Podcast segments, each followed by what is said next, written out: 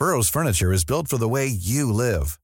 From ensuring easy assembly and disassembly to honoring highly requested new colors for their award-winning seating, they always have their customers in mind. Their modular seating is made out of durable materials to last and grow with you.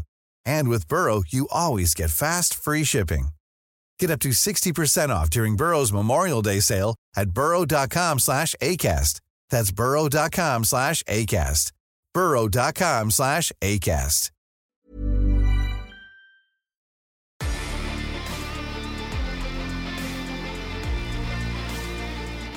Julen kommer allt närmare och vi har stannat på den 16 december, löjtnant. Jajamensan. Hur känns det då? Det känns bra. Ehm, vi närmar oss julen med stormsteg. Och eh, jag ska faktiskt iväg på lillejul idag. Vad är lillejul? Lillejul? Ja, det är ju som det låter. Eh, det finns säkert civila människor som vi har lillejul och sådana här saker, men det är ju en, en militär tradition. Jaha. Det finns väldigt få skriftliga källor om det här, men det finns extremt mycket lokala traditioner beroende på vilket regemente och förband.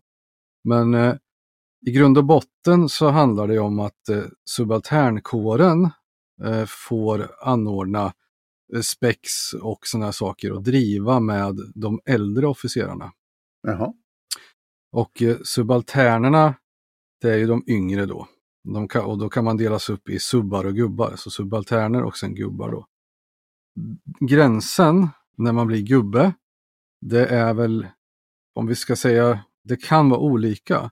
Men traditionellt så är det eh, 35 år, eh, majorsgrad eller att du jobbar i en bataljonsstab eller uppåt.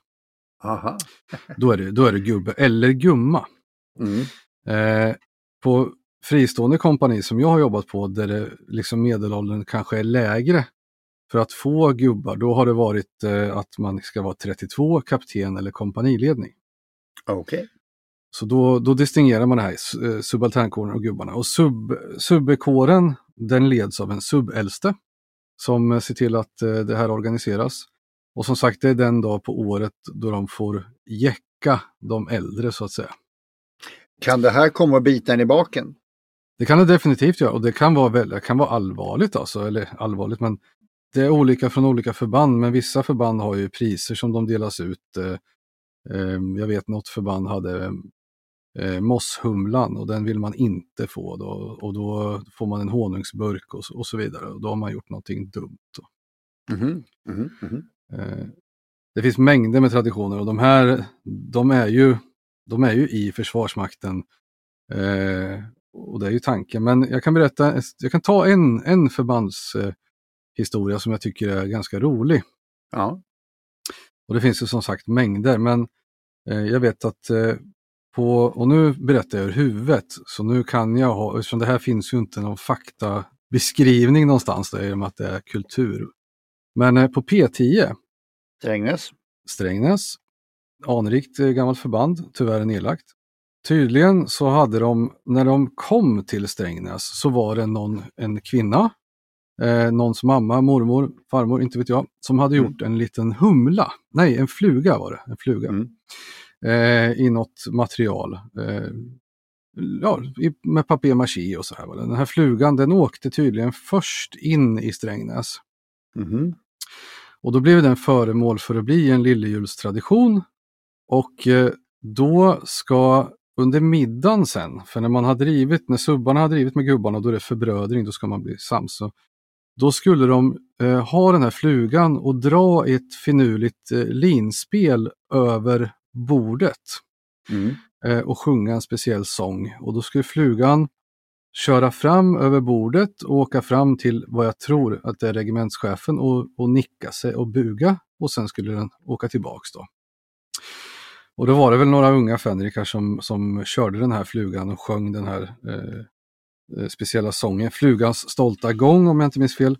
Men vid något tillfälle, så något år i historien, så spexade man till det och gjorde en exakt kopia av den här flugan och dränkte väl in i något eldfängt, eh, någon form av rödsprit eller någonting.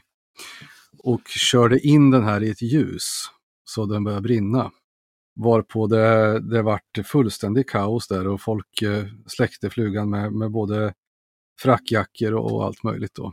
Så att eh, det är inget man skojar om. Nej. Jag vet även att på något förband så hade man, det finns tusen traditioner, men eh, eh, att man på något sätt skulle, att julgranen skulle förintas på något sätt. Eh, den stora julgranen som stod på kaserngården skulle liksom, ungefär som Gävlebocken. Mm. Eh, och det fanns det olika finurliga, finurliga sätt då. Den, den har ju säkerligen blivit sprängd. Men jag vet även när, när regementet var uppställt, jag vet att de hade in en skördare en gång, alltså en skogsmaskin som, kom, som startade upp och kom fram runt ett hörn och processade hela julgranen. eh, jag har hört rykten om att de hade mm, kopplat ur strömmen och ersatt med batteripaket på något finurligt sätt som satt fast i stammen så att den, den var flyttbar och det kom en helikopter och flög iväg med den. Ja. det, är, det är roligt. Ja, det är kul. det är ja. Mm, det är tradition. Det är mycket traditioner. Det finns Mm. hur mycket som helst. Men med reservation för att jag sagt eh, något fel om just det här med flugan, men det är så Ja. jag har, har fått för mig att den är. Mm, mm, mm. Ja, då har vi kommit till dagens första lucka. Va? Jajamensan. Vad har du idag? Lucka nummer 16. I lucka nummer 16 så har vi en Mysingen midvinterbrygd. Och det är, om inte jag minns fel nu, så pratar vi om att det är Nynäshamns ångbryggeri. Det stämmer jättebra. Mm. Och Mysingen midvinterbrygd är ju en um, 6-procentig skapelse. Eh, och eh, den sorterar in under epitetet annan öl, smaksatt kryddad öl. Jaha, Eh, 6% 34 kronor, halvliters flaska. Mm. Den, är, eh, den är julig. Eh, Systembolaget säger nyanserad maltig, något rökig smak med tydlig beska. Inslag av ka- kavring, torkad frukt, muskot, kryddnejlika, pomerans, kummin och charkuterier. Mhm, Så det- mhm. Den har ju julens eh, alla smaker i sig plus en tydlig beska och lite, lite, lite röktoner, kanske då som sagt charkuteri. eh, Så den här tror jag skulle passa dig väldigt bra. Ja, ja. När du säger kavring så ska jag ge dig ett tips på en god efterrätt. Ja. Och det är att hacka kavring i lagom stora bitar, mosa ner i vispgrädde tillsammans med såna här konserverade päron som man också hackar i bitar. Så rör man ihop det där.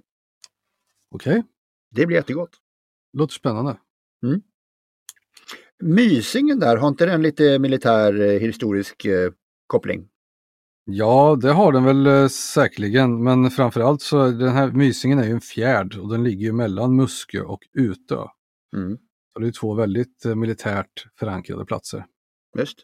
Det var väl där ubåtsincidenten eh, var eh, 82 va? Ja, då tänker du kanske närmast på Horsfjärden då.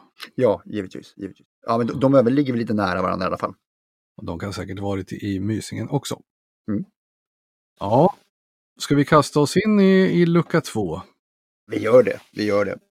Eh. Jo, 1838 så besegrar boerna i slaget vid Blood River Zulu-trupper ledda av Dingaan. Det är en av de händelser som är. Eh.